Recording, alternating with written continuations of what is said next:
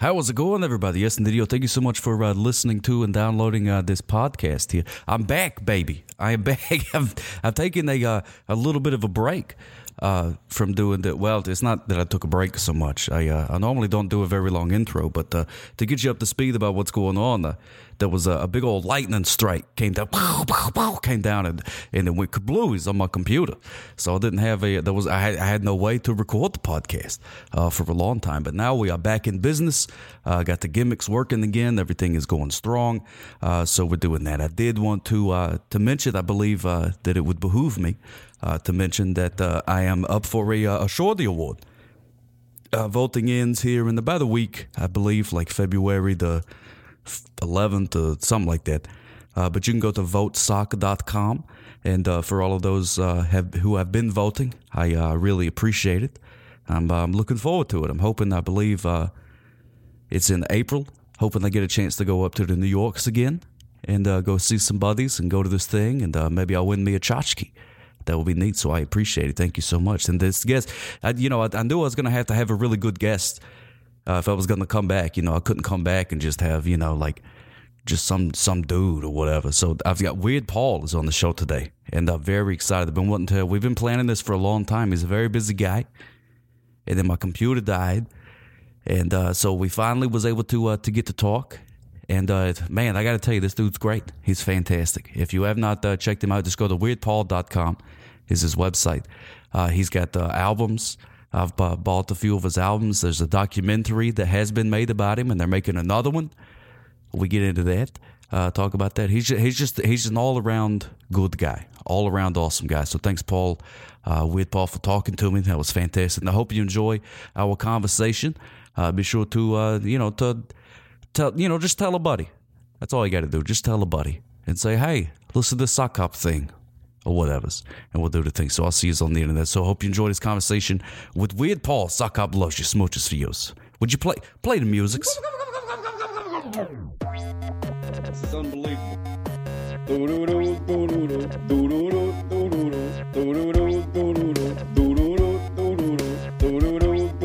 Let's play the siren for the first time callers. Here we go.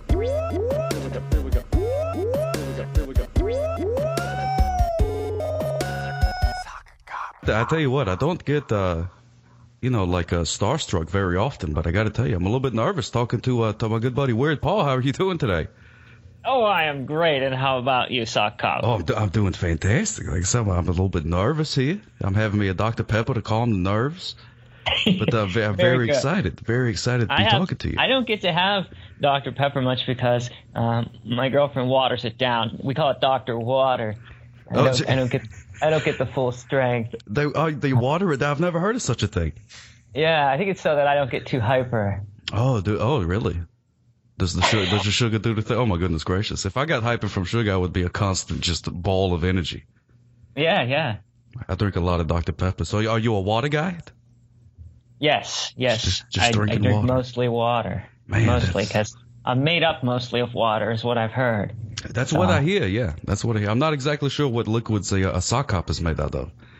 Uh-huh. Nobody really knows. So maybe it's water, maybe it's Dr. Pepper. At this point, it's probably mostly Dr. Pepper. But I'm jealous, though. I wish I could drink the waters, but I just can't make myself do it. Mm-hmm. Can't make myself do it. So every time some comes out, I try to put some more in. That way, I figure I'm still made up of the same amount of water. Oh, like an equilibrium kind of thing. You got a little lab set up in there. You know, the weights and measures and all that. Yes. That's a good idea. That's actually a pretty good idea. You could probably write a book and wind up on Oprah doing something like that. Weird Paul's Equilibrium Liquid Diet or something like that. That's right. Or at least, well, I guess Oprah don't have a show. You have to go on Dr. Phil. Is that all right? Yeah. But you are a busy fellow.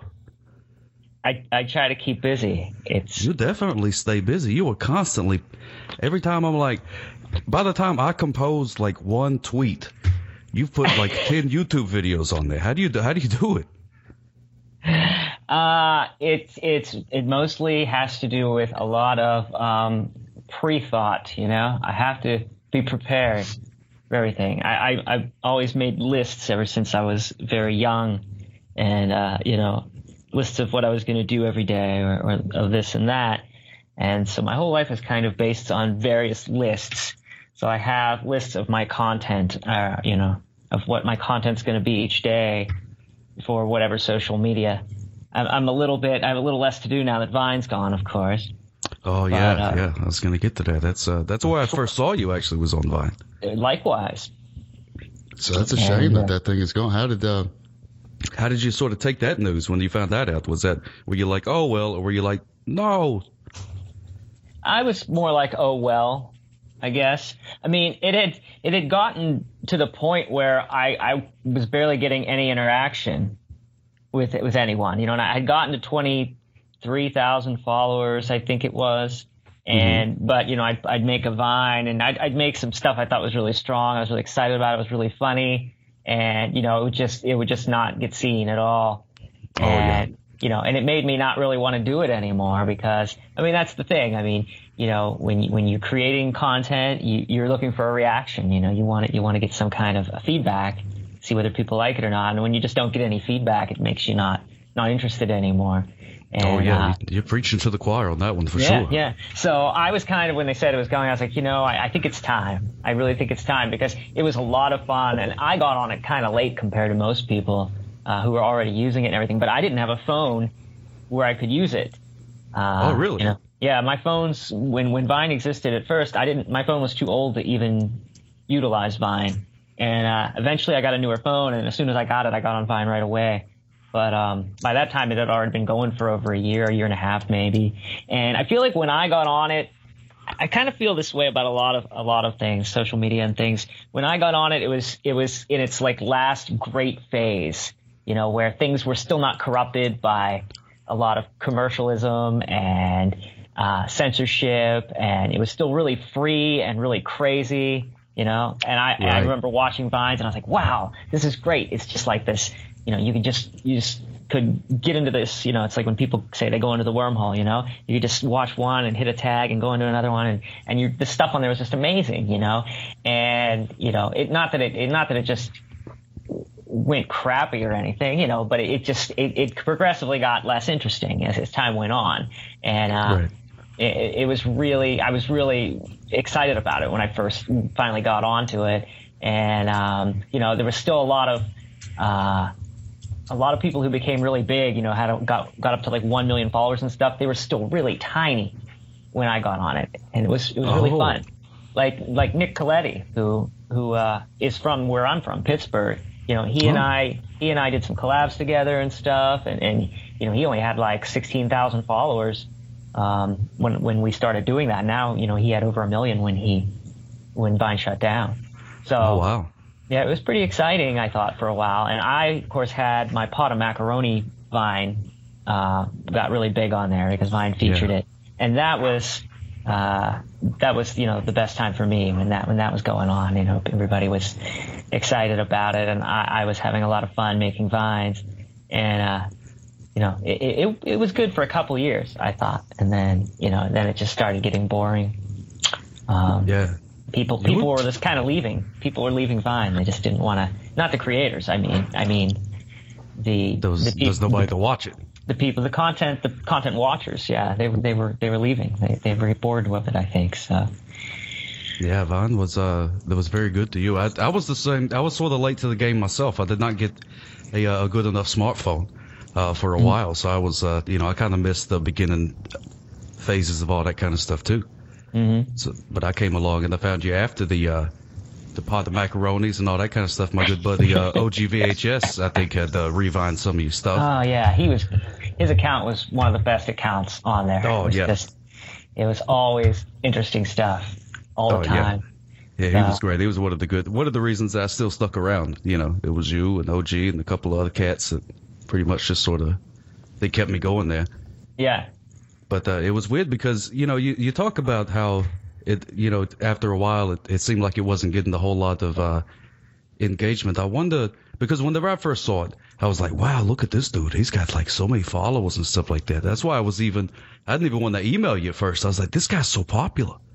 There's no way. Would he even answer the email, So I wonder if there's that perceived sort of popularity that maybe stops, people from contacting and stuff. There is. I mean, you know, really young people, you know, like people who are in their early teens, preteens, they have no, they don't think twice about contacting you. They don't care. Oh, right. It doesn't sound like you. They think you're going to call them up and have a chat with them, you know.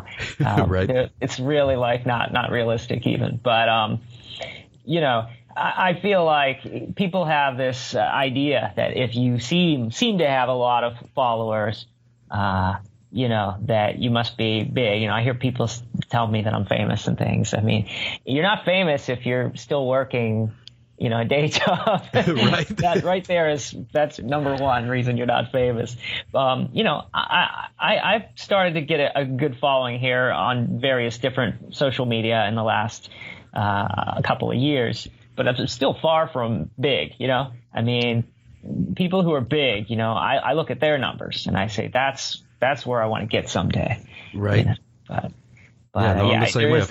I've had not as many people probably as you, but I've had a few people, you know, do sort of the same thing to me. They're like, "Oh, well, you're famous." I'm like, "Well, I wish." Yeah. Wouldn't that be great? You do have. I think that your following Periscope is pretty huge for Periscope. Seems like that is really big on there. Yeah, there is a large number of there, but I'm starting to fear it's the same way with Vine. It seems like the people aren't showing up as much anymore. Mm. And that's where you know my butter gets breaded. No, wait, bread gets buttered, so to speak. No, I mean, not that I make any money there, but it's just, you know, it's where the butter comes from. No, I understand. So I'm kind of worried about that. They could put the kibosh on the Vine. They could take away my Periscopes. You hop on the Periscope every once in a while. Yeah, I mean, I had some problems with it at first, and I get these crappy phones, you know, and it's like nothing works right on them, and it's really upsetting. I'm still trying to do things with my phone that I can't do, that everyone else. I say this a lot when something doesn't work, and I say, I'm the only one who has to deal with this. Nobody else, everybody else just goes and does their thing. Right. I can't get it to work. I get so upset, but I always have these phones that don't do what I want. But I couldn't get any sound on my Periscopes for a while. And, oh yeah, I remember that. I don't know what the deal was. It was really annoying, and everybody was saying there's no sound, and I didn't know. There was nothing I could do. And I guess now it's working though finally. So I'm trying to get back into it. But it's, you know, what I found out is you have to be somewhere. You know, if you're going to be trying to talk to people or show people something, they want you to be in a location. Right. Where you can make it seem like it's interesting. So that's true. Yeah, you did one not too long ago. I saw that you were showing a lot of birds. Yeah, I was in Florida, and so that I thought, oh, well, people might like to see birds. I mean, you know, who wouldn't want to see birds? Exactly. I mean, I thought that's more than me sitting on my couch. So I'll do that. No, that's true. That's good. I mean, most people are sitting on the couches and talking and stuff like that, but I do enjoy those ones where people are like, "Hey, look at me! I'm at the zoo," or, you know, I'm doing something. Yeah, those are interesting. I like those things. But your YouTube is a different thing. All most of your YouTube things is all in the same spot. Yeah, I mean, I looked at that YouTube thing. I feel like, you know, it's almost like television, you know, and a lot of people do watch it on television, which is funny because, you know, I mean, people used to say to me when I was in high school, and you know, when I was younger, they said, you know, you seem like you'd be on TV someday. And now I basically am on TV, you know. If they have the proper equipment, yeah. Exactly. You know, I feel like that's what people respond well to. They like familiarity, you know. And I feel like if you try to do things in a similar way, if you start doing like all this stuff, all different every time, you know, a lot of people are going to stop following you or unsubscribe or whatever, because it's not, you know, you're not keeping it similar, you know. Right. So I try to keep things kind of the same. It's almost like, you know, it's like a talk show or something. They have the same set, you know, and everything, and so that's my outlook on it. That makes sense. I was wondering if it was that sort of deliberate decision, or if it was just like, well, here's the camera. Yeah. I'll just sit in front of it. It's partially that. I mean, the room I do it in is the only room where the sun is facing the windows. So there you go. And the thing about using an old technology, you know, an old camera, that's not HD is that you have to have a really high amount of light coming in behind it. Otherwise, the picture's going to be really dark and not watchable. So you kind of have to be facing a lot of sun and light. No, so, that makes sense. Yeah, those old ones, they don't do good in the low light. Yeah, I mean, there's a lot of, you know, there's a lot of special little details that I have to pay attention to because of this, what I'm working with, you know. So because other people, they just set their camera up anywhere and start talking. You know? Yeah, that's something you take for granted. Yeah. If you're doing that thing. So I was thinking earlier, you said that about how you do the lists and everything like that. So are your YouTube videos, I mean, do you like script them out, or how much of that is planned? Yeah, everything. I script it out, the entire thing. It's all scripted out. Yep. I don't. It doesn't seem that way. Really? Wow. I'm surprised that you say that. I mean, I have a very easygoing storyteller kind of, conversational way about me when I'm speaking and everything. But, you know, I think that one of the reasons that I feel like my videos are really watchable is because a lot of people get on YouTube and they're making videos, and I watch people making these kind of videos all the time, and they're like, you know, they're talking in a very broken up way. Their sentences don't always make sense, and they're saying like and all the time. Right. And, you know, like they're trying to formulate the next thought.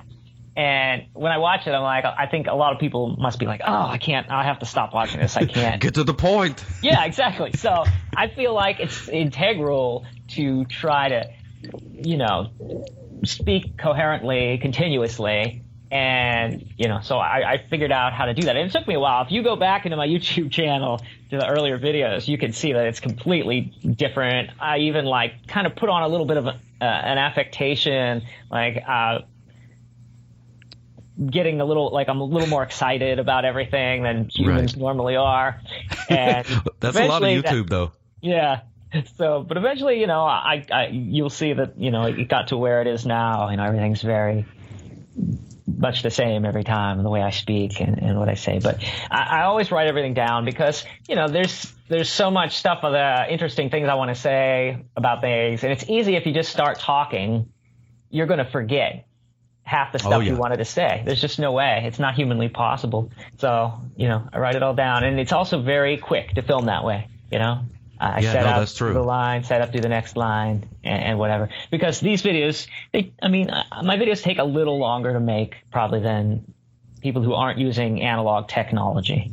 Right. Yeah, because you film it and then you got to transfer it all to the to the computer there and stuff. What do you got? One of those little gimmicks that you just plug the like red and yellow and the whatever thing in there? That's exactly what I have. It's one little silver box, that DV converter. Yeah, it's been my best friend now for, you know, quite a few years. Yeah, those things come in handy. Years. Yep. Oh yeah. So. Digitizing a bunch of old videos and stuff like that. That's because that's time consuming. It takes a lot of time to do those things. Very interesting. Yeah, my old videos. One of these days I'll have to. Well, you know, mine are all on film. I'm 133 years old. I don't know. There's time travel involved. Yeah. You know, so there's a lot of story there. But, you know, so mine, you know, a lot of them, it's like the little, you remember the old crank, little camera things that you got to turn with your hand and stuff, you know, someone knows. Yeah. It's someone that. So the VCR, that was, it must, you know, the image must be very fluttery. And oh, yeah, it's all kind of, so, you know, depending on how fast your hand goes, you could, you know, speed it up or slow it down. Uh-huh.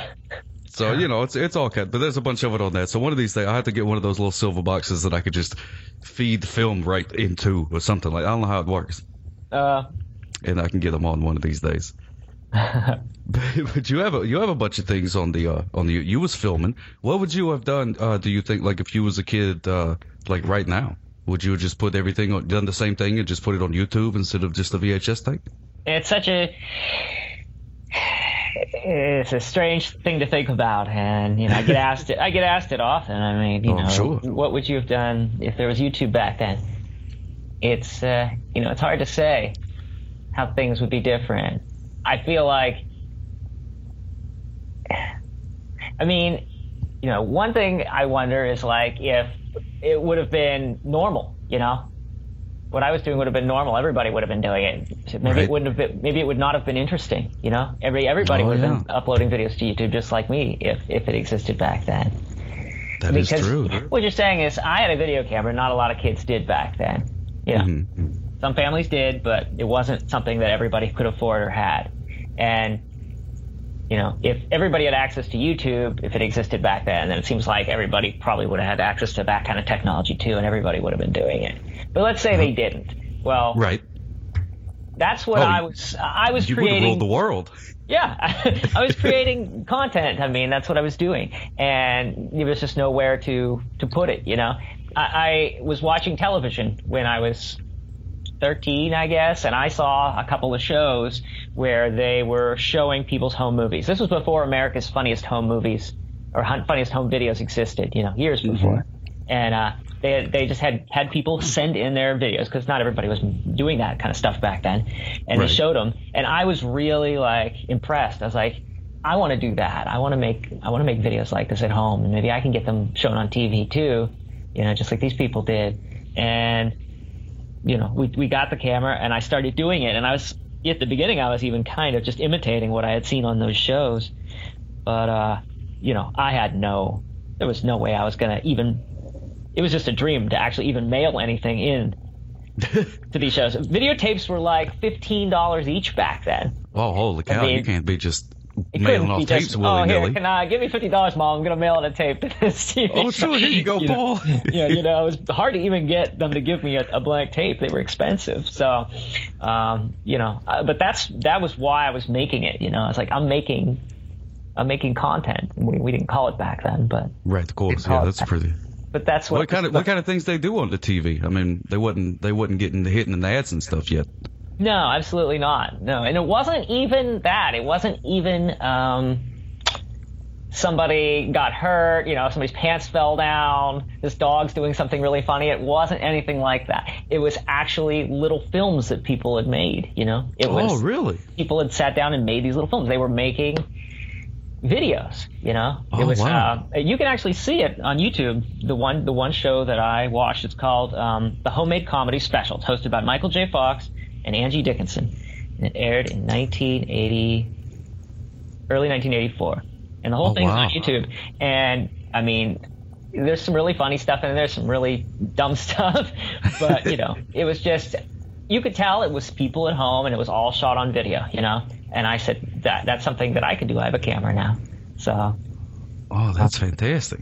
Yeah, it was. I have to go and check that out. If I didn't trust you so much, and you're gonna sit here and tell me that there was a show with Michael J. Fox and Angie Dickinson showing people's home movies, I would have said you was crazy. I don't know how they got those two together to do that. It was just the strangest pair of people, but yeah, I mean, it was that. That's where it came. That was the number one place it came from. That was very influential on me because I videotaped it and I would watch it over and over. Yeah. Oh man, that's cool. So you pretty much you've stayed around in like the Pittsburgh area, right?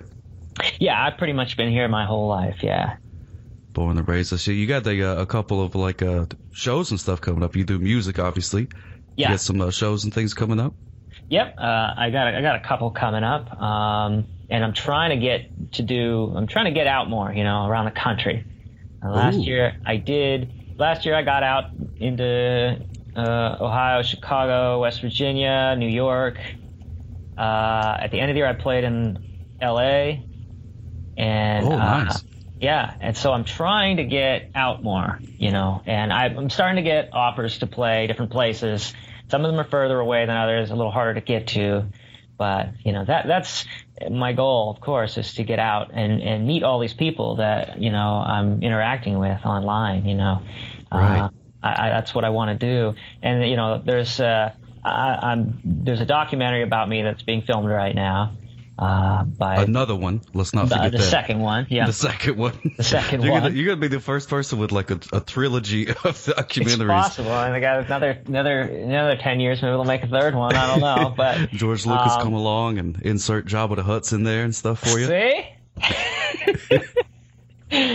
So I mean, I'm hopeful that this new movie is going to do something. It's going to get it out there more. Yeah, hopefully so. What are the it's hard. It's hard getting people to see it. I mean, I have people, very frequently, saying, I just found you, and this is amazing, and, I'm really glad I found it, or, I don't understand why you don't have more people mm-hmm. watching what you're doing, and it's because it's so hard to get it out there, because social media is all based on whatever the forum is making money. So everybody, all, Facebook, Twitter, YouTube, Instagram, everybody, they're all trying to make money, and it has less to do with them believing in what you're doing.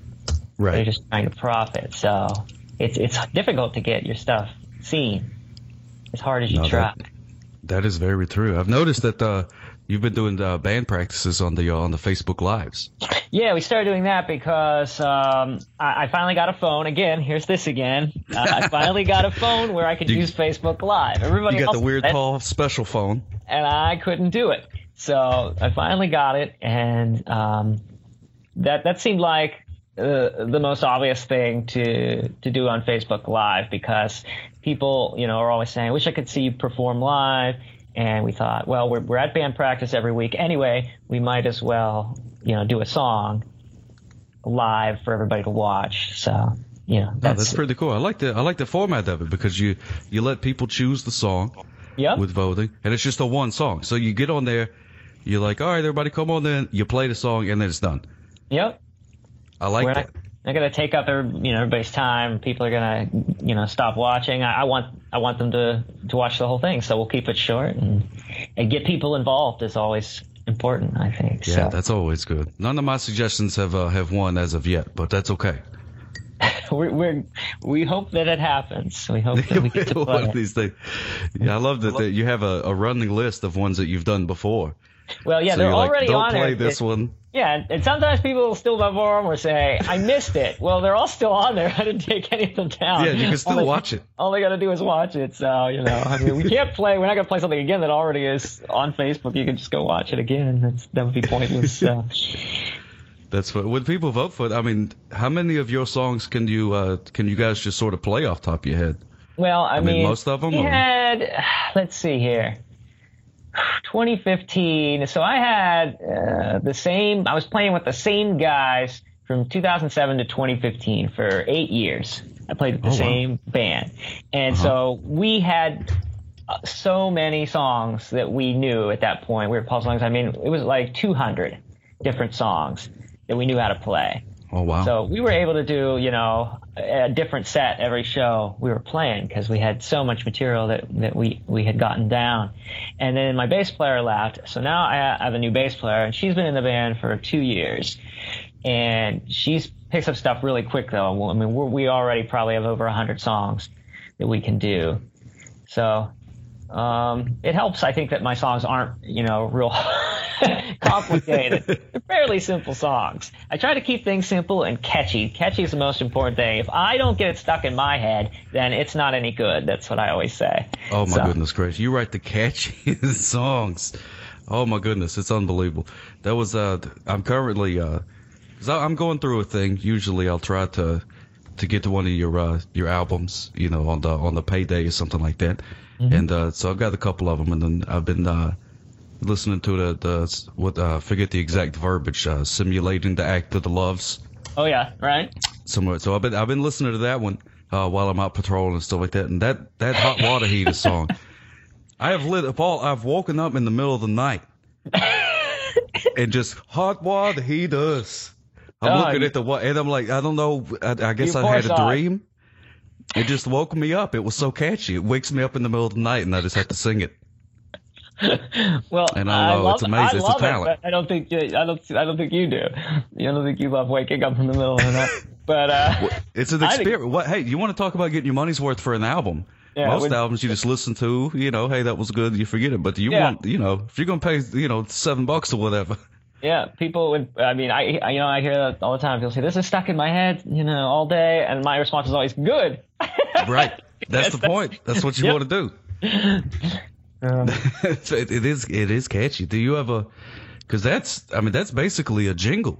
That hot water heater song. Well, that's the thing. I've been always, since when I was a kid, my favorite music was, I didn't get into listening to pop music until I was absolutely a teenager, until I was probably 13. I started seeing music videos on TV. That's how I got into music, because I wasn't really, all the other kids in school were talking about Cheap Trick and REO Speedwagon, and I had never even heard of those bands. And because I wasn't into music. I watched a lot of TV and I watched a lot of movies at those ages. And when I started seeing music videos, that was my bridge to music, because I liked the visual stuff. And then I started hearing the songs. But before that, I was listening to TV. I was hearing TV theme songs. I was hearing a lot of commercial jingles. And so that's the kind of stuff that got into my head and still influences me. So that's why I think my songs are like that, because I just listen to so many jingles. I mean, I used to watch TV when I was a kid, and I keep a track on a piece of paper of how many cereal commercials I saw all day. Like how many Fruit Loops commercials I saw, how many Frosted Flakes commercials. I would keep track of each one. It was like, oh, that's awesome. How many kids would do something stupid like that? But that comes in handy now, because now you post you say on this day in 1980 whatever. So. This happened. You have like a meticulous record keeper. You are. Well, yeah, I did keep all my. Not only did I write down what happened every day when I was young, which a lot of people didn't do, I also kept it, which most people definitely didn't do. So that's true. I would like to. My dream is to have this digital, this virtual thing online that's basically my entire life, and it tells you every day what I did and where I was, and I could even. For a lot of it, I could even tell you what I was wearing, because I have it all on videotape. So that's my kind of my dream, is to have this very well documented Weird Paul life site. Yeah, that would be pretty cool. That would be cool, like a little like a calendar, like a coffee table book, something like that. Yeah, it's July 3rd. I wonder what Weird Paul did on this day every year of his life. Just look it up. Yeah, just look it up. Just look at a book. There's pictures right there. That'd be fantastic. Be. So how was this documentary? I mean, obviously you're not making it, so I'm asking the wrong guy. But how do you think, based on like how they put it together, or talk to you and yada yada yada, how do you think it's going to be different from the? I mean, is this one about your life and your band? Does it focus more on internet things or what? It's different more because the first one was more about my music, because when the first one was made, YouTube didn't even exist. And really? Yeah. The first one was made, it was released in 2006, and we wrapped up filming probably in 2004. So there was no YouTube yet then, as far as I know. I think YouTube started about 2005, if I'm not mistaken. Right, I believe so, yeah. Okay, so YouTube didn't even exist. So it was just about my music mostly, and about my life and what I did and just trying to get by and still be able to be Weird Paul and be happy and make music and all that, and my family. And so this one is primarily about the YouTube thing. It's mostly about how am I going to get people interested in me. And, I got to a certain point where I have people starting to pay attention, but how do I get further? How do I get people to get me to the point where I can be, really be a personality and this is what I do with my life. Because I realized, I guess probably about 10 years ago was when it was that after the first movie came out, I said, this is actually what I'm supposed to do with my life. I've been working a really hard job for a very, very long time. I was managing a small business, and it was miserable. It wasn't what I knew. It wasn't what I was supposed to be doing. And so I got to the point where I said, now I know what I'm supposed to be doing. I have all this. I've been doing this for, however long I'd been doing it for at that point, creating content. And now there's a place for it. And my content is got a little bit of specialness to it because it existed before people were creating content for this. Right, yeah. And you can't go back and create content. It didn't exist. You either did it or you didn't do it. So I was fortunate enough to do it. It wasn't like foresight or anything. It was something I did. It's just what you did. Yeah. That was my life. So, and it's become really, it's taken over my life completely. Oh, has it now? Yeah, it really has. I think you realize that though already. So, that's fantastic. I did want to go back real quick. You said that you didn't start listening to pop music until way later, but you were recording music before that, right? Or did that not come till later too? I didn't start. Well, I started making my own music. You know, where I said, "This is Weird Paul. I'm a musician." That I started doing that in '84, and that was right. That was right after I started listening to pop music, which was probably '83. Okay. So yeah, it's basically as soon as I realized what it was, I was like, I can do this too. That's how I've always felt. It doesn't matter that these people are Bruce Springsteen or Bono. You know, they're just well known. It doesn't mean that you can't do it. Anyone out there can do it. You can do exactly what they do, and what you do is just as important as what they do. It's no less important. There's no reason why it should be. So ooh, I like that. That's what I thought. So there's no reason to let anybody say, oh, this is worthless, because it's really just as worthwhile as anything else. That's what I think. Man, I like that. That's good. So we need to slap that on a T-shirt. I mean, you know, word it a little bit shorter, but put it on a T-shirt for sure. Yeah, it'd be all the way down. It'd be a great shirt down to your knees with all of that. You'd be right, like, hey, wait, let me read your shirt. Yeah. You know, it would be really uncomfortable for about 10 minutes while they got really close. It really would. But that brings me to another part. I was going to say, because I've done a little bit of YouTubes and stuff like that, but whenever I go on to the comments, now I don't know, I mean, maybe you have like a bunch of hired goons that go out and beat up the haters, but it seems like a lot of your comments are nice. I do get mostly good comments, and I learned early on that there's no point in trying to talk to someone who's trolling you or got bad things to say, because that's just, some people are just negative and they're not, you can't bring them around. That's so a valuable lesson to learn. Yeah. So usually if I see somebody just comes and insults me directly, I just delete the comment. I just delete it, because I'm not going to argue with them. You know, if somebody says your hair sucks, then I just delete it. I'm not gonna try to convince them that my hair doesn't suck. I mean, here was a longly worded, well thought out essay on why my hair does not suck. Right. I've changed my mind.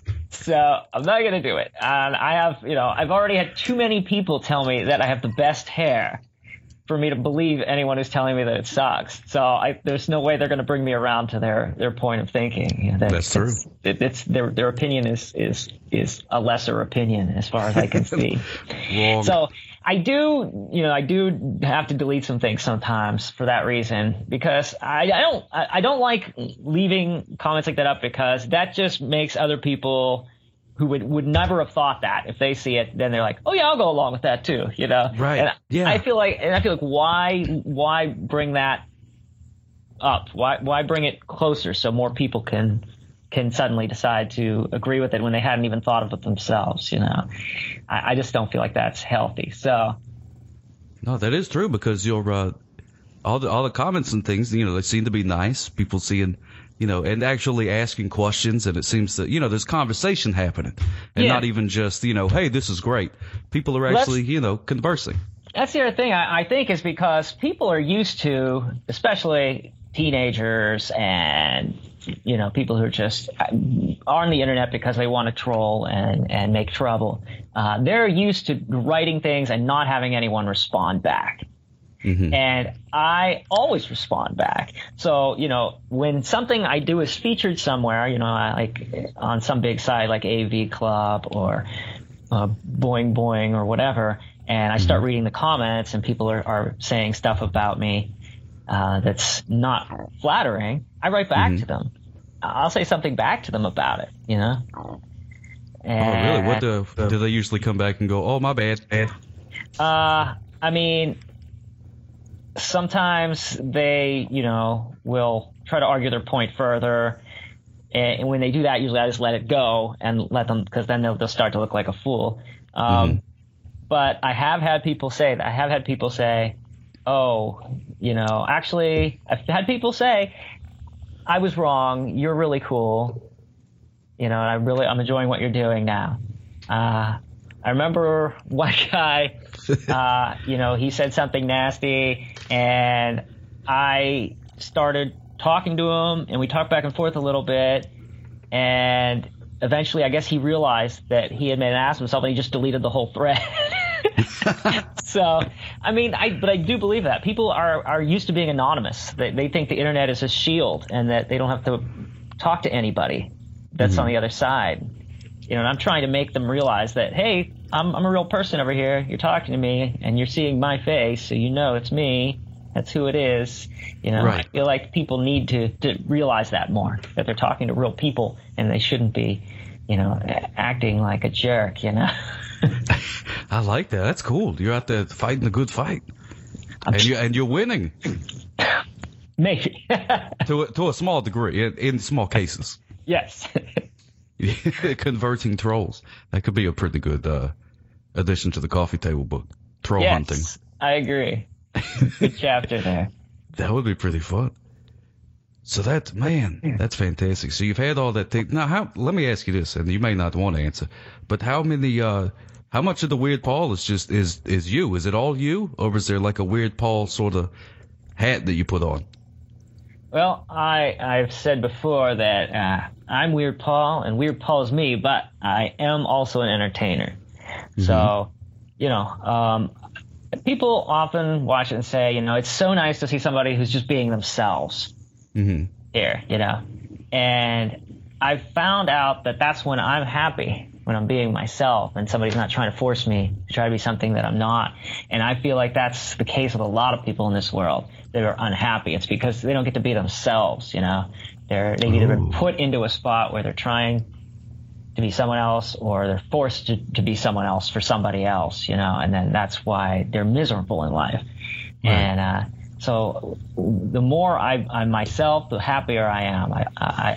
That's what I found out. And so I try to just come on and be myself. I try to get people excited, you know. So I might be a little more excited than I normally would about things, but if you just go on deadpan and start talking about something, nobody's going to be excited. They're not going to be interested in what you're saying. So that's what a speaker does, you know. And I'm speaking on YouTube. If I was speaking in front of people, which I do sometimes too, you know, because I'm a performer. And I've done not just music, but I've gotten up and talked in front of people and done comedy and all kinds of things. And, you know, there's the other Weird Paul who's upset all the time about his house falling apart and whether the bills are going to be paid. But that's not the Weird Paul that I'm going to present, because that's just miserable. So that's the only way I would say that there's a difference between there being the Weird Paul that is, you know, showing himself to everyone, and the other Weird Paul is that, you know, we have bad days, and you know, it's a side of you that you don't want to show to people. And, you know, I get miserable and my equipment doesn't work and my camera falls over and my phone doesn't do what I want it to. And I start swearing, but I don't do that on my YouTube channel. So that's the difference. That's the only difference. I mean, I guess there are people who are just acting on YouTube. There's a lot of people, and those are popular people, I guess. You know, there's people who have 1 million subscribers or whatever, but you know, because you seem very genuine. What's that? You seem very genuine. Yeah, I don't want to do what I see these other people doing. You know, that doesn't interest me. I'm not trying to do the ice bucket challenge. First of all, I don't like water. So I don't want to pour water over my head, you know, but people just jump on any bandwagon there is, you know, and I'm not into that. I have my own agenda, you know, and I think some people are like, you know, you did a video about video games and now you're talking about, you know, movies or something. It's not the same thing. You know, why are you doing a different video? The only thing that all of my content has in common is me. It's all about me. It's not about a thing. Some people do channels where it's all about vinyl, or it's all about their, you know, comic books or whatever. But mine is about all kinds of different things. It's just that it's all from my perspective. So That's what I want. I want to focus on me, on the personality, not you know, specific items that I have. That's not what it's about. It's about me and my life, because I feel like I have an interesting enough life, you know, that I can present to people, mostly because I documented it. That is absolutely true. You can show it. That's what's interesting. That's definitely interesting. But yeah, that's great about the channel thing is you can go on there and watch you talk about, like you said, the old video games, or you can see what you got at the thrift store this month, and there's all kind of different stuff to watch. Yeah. And that's good. Like me, I just catch the speed as Paul. That's all. That's all I do. I know. And you're doing a great job. Yeah, but you know, it's just the one thing though. I try to keep it nice and even. I try not to go too fast. Talk fast. You lose people.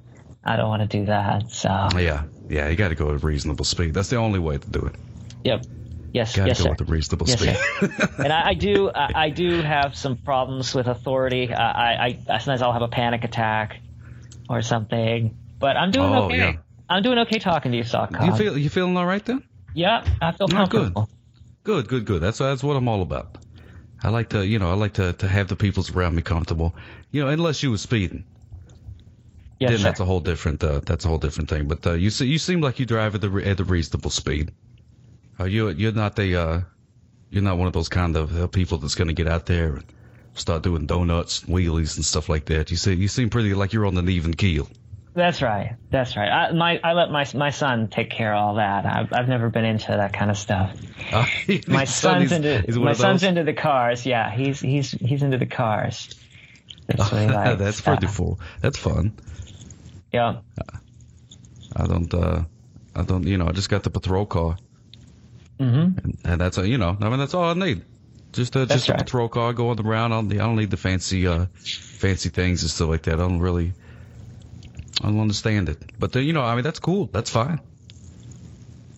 But I've never been into that kind of things myself. And it seems like you drive a reasonable vehicle. I'm sure it's that you're not cruising around in a Lamborghini or something like that. I don't, you know, I feel like I just need something reliable that gets you from place to place. I never felt like a car was something that I wanted to put a lot of money on, when there's so many other things that I feel like are more important, you know. Oh, yeah, in life. I feel the exact same way. My girlfriend and I went to Florida for our 10th anniversary. Did you drive down there? A couple weeks ago. We flew down there. Oh, good. That's a better idea. And then we rented a car at Enterprise. We got a really good deal on it. I think it worked out to $17 a day. And get out of here. That's a great deal. $17 a day. And we went down in there and we said, you know, we just want to get a compact. We just want to get the smallest thing, you know, the cheapest thing. And we went out on the lot, and the guy inside said, "We got another guy out there. He's gonna show you your car." So we went out and we were waiting, and this guy comes up and says, "Yeah, okay, I'm gonna get your car." He's like, "But we're all out of compacts." He's like, "But we're gonna see what else we have out here that we could get you." He said, "Because the guy inside said you're celebrating your anniversary, and maybe you want something kind of nice, kind of flashy." And I said, "I think maybe that guy in there's having a little dream."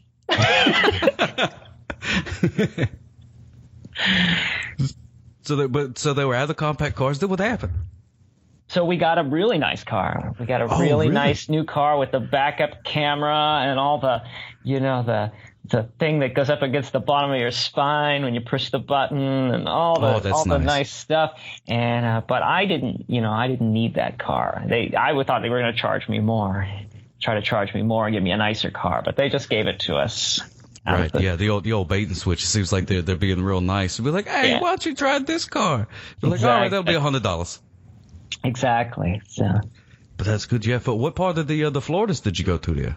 Well, St. Petersburg, outside of Tampa there, and it was nice. It was real nice. I've never been down there. I've been down to where you get on. I was on the Disney cruise a long time ago, so I was down at the port there in Orlando, I guess. But I've never been to Florida before, so that was really nice. I've already been. I counted how many states I've been to this month already. I think it's like 6. So I mean, so far this year, I've been oh, wow. 6 states. So I'm doing pretty good. I'm hoping to get to more states than ever this year. So. Oh, that's pretty cool. Was this did the LA thing? Was that this year? That was January 1st. Okay, yeah, I came back, so I was technically there. That's true. This year as well, yeah. So, I like that. Yeah, I've never been to that part of Florida. I'm in Alabama myself. Ah, so I'm not far. I'm right there by Florida, but so I'll go over there sometimes, man. But you've never been. Well, I've been to Florida, but not that part that you went to. Because Florida, like if you look at it on the map, you got like the little top bit of business, and then it goes, and then it goes all the way down. Yeah. Yeah, and then there's a big old finger that points at Cuba or whatever. Uh huh. I've never been on the finger, Paul, is what I'm saying. I get you. I see what you're saying. See what I'm not that good with maps. I've never been on the finger, and now I understand. The little, the one that points down. I've never been there. That's where you went. That sounds like a lot of fun, though. A lot of birds there. What else? There were a lot. Anything interesting? Is that where the Fountain of Youth is? I'm not sure. I'm not sure. I went down. I wanted to go down there because that's where the Salvador Dalí Museum is, and that was on my bucket list. So I wanted to. How was that? Was it everything you hoped it would be? It was great. I mean, they don't have all of his paintings there because, of course, they have the other Salvador Dalí Museum is in Spain, and they can't have everything in Florida. But I did get to see a lot of his paintings, and I was pretty excited about that because he's my favorite artist, and it's not something you can just go see. You can't just walk around and see his paintings everywhere in the world. There they are hanging at the supermarket or anything. You actually have to go somewhere specific. And I've been looking at them in books for half of my life. So it's nice to see them for real because he's just such an amazing painter. It's I don't see a lot of people paint like that. He had a very, very distinctive style. Looked a lot of stuff. Just even staring at it, you're like, I can't imagine how he did those brush strokes. They're just so exact. Oh, but he was a character, that guy. Oh, he really was. Yeah, I like a Salvador Dali. That dude was cool. We used to have the poster hanging up. Ah. And I was like, yeah. Felt real artsy-fartsy after that, People come over and I'll be like, hey, look at that. You know who painted that? And they'll be like, oh, that's that clock gimmick. And I'll be like, yeah, Salvador Dali. And they're like, ooh, look at you. You fancy. I'm just saying, it's a good way to impress the peoples, even with just the poster. That's right. I agree. It's a good thing to have. Do you do any painting? Do you paint? I've never painted, and I've always – every once in a while, when I look at paintings and stuff, I say, oh, I want to try painting, and I've always said that I want to try painting. I just like the idea of doing all kinds of art. It's really it makes me really excited thinking about creating all kinds of things. And but there's just not enough time to do everything you want. It's a shame. No, that's a fact. But it is a fact. But it's the same for me, no matter what. I go to a concert and I hear a great band, and I just want to come home and write songs. If I watch a great movie, it makes me, want to make something similar. Try to do what I saw. So, I get very excited. You get inspired from all over the place, from all different things. But I've always had this. My brain tends to mash everything up together and throw everything together, and I'll hear like 2 different songs, I'll hear parts of both of them, and I put them in together and I make something out of it. But nobody who would listen to it would say, oh, I can pick out those 2 songs in there that he put together to make that, No one else would know. I can only hear it in my head, but that's how it works for me. I mix things together and then I make something new out of it. Ooh, I like that. That's cool. Yeah. It's sort of like, you're like a brain DJ. Yeah, it's sort of like cooking, except that if you did that with food, you wouldn't be able to eat it. It would be disgusting. Ah, that's true. Yeah, that's true. My meatloaf cereal idea did not pan out the way that I thought in my head. Oh, wow. Meatloaf cereal. What a meal, am I right? That's right. What a meal. Man, I am enjoying the music. What do we have to? I mean, obviously you're doing stuff. What do we have to look forward to from Weird Paul? Well, I've Enterprises. I've got the movie they're working on. The trailer should be online pretty soon for that. So that's exciting. I'm looking forward to that dropping soon. And I'm not sure – the movie is still being filmed, so I'm not exactly sure when the release is going to be. But oh, they're still they're coming back or something? Yeah, yeah. There's going to be – I might have to go back out to California again too. So it's going to be it's going to be a decent thing, I think. I think it's going to play some maybe a couple big places. I think maybe it might be, you know, very accessible to people to see it. Oh, and that would be cool. Yeah, and I'm hoping, you know, that it's going to really help to get my presence on the internet higher so that I can get around. I'd like to do conventions and things, and play a lot of places, go on tour, which is really what I want to do, and get my music out there. And, you know, I always say, the sky's the limit, you know. I've gotten... so many things have happened that I never thought would have happened. That's true. You got translated into Chinese. That happened. That got taken down, unfortunately. Did it really? That's you go. It had 328,000 views. Yeah, it was insane. And then the guy's channel just says he lost his entire channel. What I'm thinking he must have did was he must have been ripping and resubtitling all kinds of stuff. Yeah, and, probably so. And some of the stuff was probably, you know, a very big copyright problem, and he probably lost his channel. Well, boo-hoo. Yeah. And I'm just, you know, I've set myself up for a lot of work this year on YouTube. I've been only making 2 videos a week for years. One video was always from the 80s, and I would just edit it and upload it, digitize it and everything, and then I would do one video. And now I'm doing, so far this year, I've done 4 to 5 videos every week. One week I even did 6. Wow. So, yeah, it does seem like they're coming out at the fast pace. Pushing myself a lot harder, but I just feel like I need to step it up. I feel like I need to step it up right now. It does. It seems it's like you're right there at the precipice. Yeah, that's what I'm saying. So I feel right like there. I feel like it's time. It's time to do the work. I always feel like maybe there'll be a day when you could slack off a little bit and not work so hard. But if you want to get anywhere, you have to work hard. You're the hardest working man on the internet. Truth of the matter. So I'm gonna do it. Yeah, that's gonna be. I think the movie's gonna be great, especially now. I feel like the other movie, which was great, I bought it and I've watched it a couple times, and it's a great movie. But I feel like it just came out just a little bit too soon.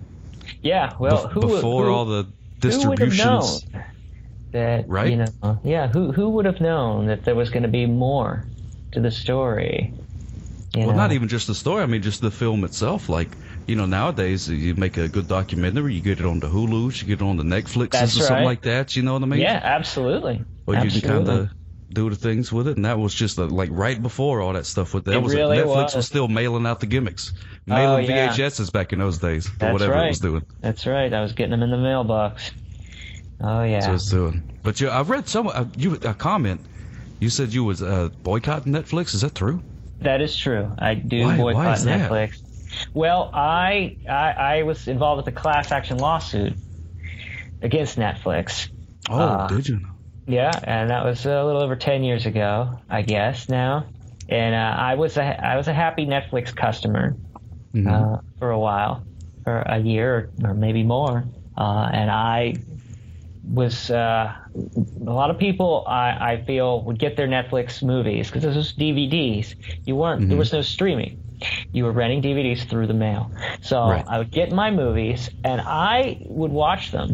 A lot of people would just throw them on the coffee table, forget that they were to take them back to the post office or whatever. I would watch my movies right away because that's why I got them. And then I would mail them right back, because if I mailed them back, then I'd get the next 3 movies. And that's what I wanted. I wanted to make it worth my while. I was paying my fee, and I wanted to get the next few DVDs. Well, after a while, I started noticing that after I mailed them back, it was taking longer. There would be like a day or 2 days longer until I got my next three DVDs, and I was like, why is this happening? You know, I'm ready for my next movies, and I mailed mine back on, you know, right away, and I didn't get them. Mm-hmm. And there was a class action lawsuit against Netflix. Some guy started, and it was because they admitted they were throttling their service. They were holding back the DVDs because they said they wanted all their customers to have the same chance of getting the movies. And I said, that's not fair, because those people aren't mailing them back because they don't care enough. They're not interested. I'm your real customer here. I'm watching them. I do care. And I want my next three movies, and I don't want you to hold them back. So I joined the class action lawsuit, and we won. Oh, congratulations. Yeah. And what we won was we got, for 1 month, we had one extra DVD in our thing. And so instead of three, you'd get four at a time for one month.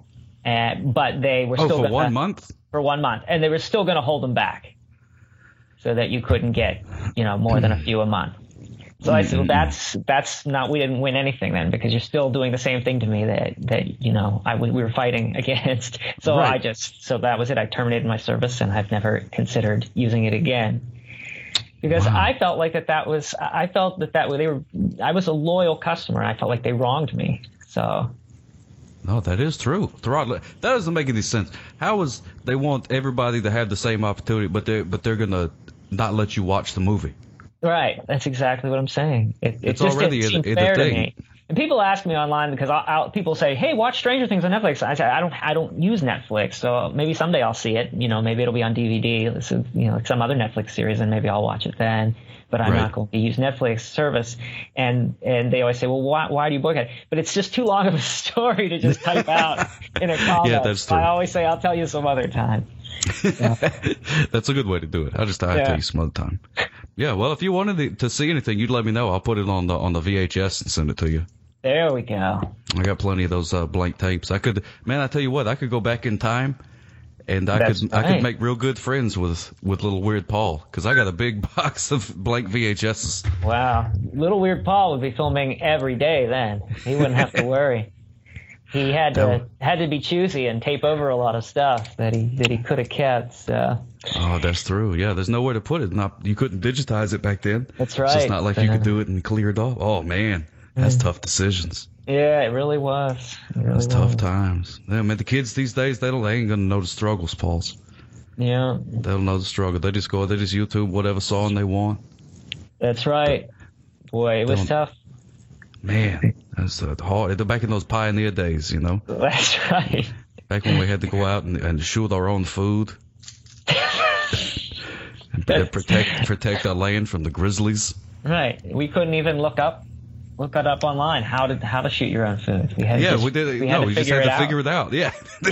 You go to kindergarten and be like, all right, here's your colors, red, green, and here's how to field dressadill. Because that's just the things you had to know back in those days if you wanted to survive. That's right. But now it's just that you just YouTube, you know, how to make a hot dog, and then there you go. That's right, how to make a hot dog. I was thinking, I had a hot dog for dinner. How was your diet, by the way? My diet? Yeah.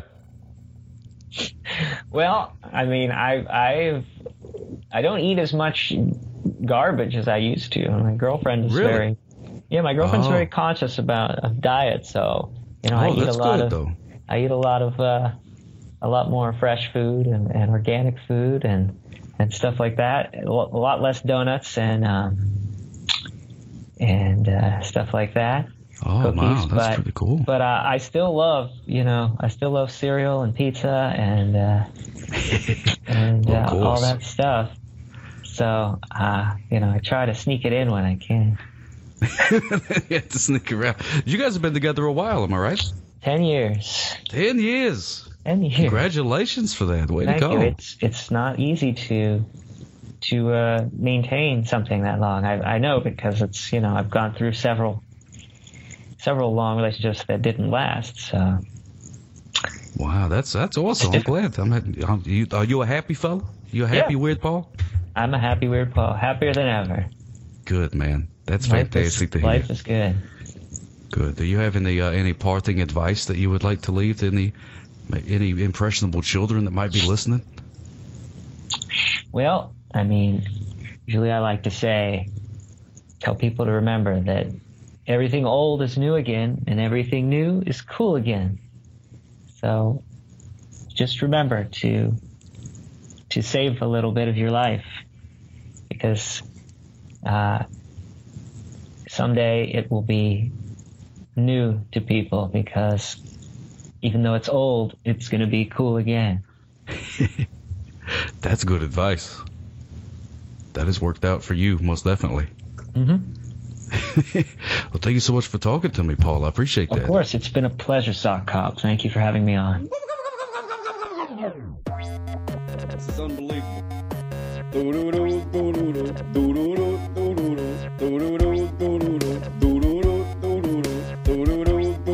Let's play the siren for the first time callers. Here we go.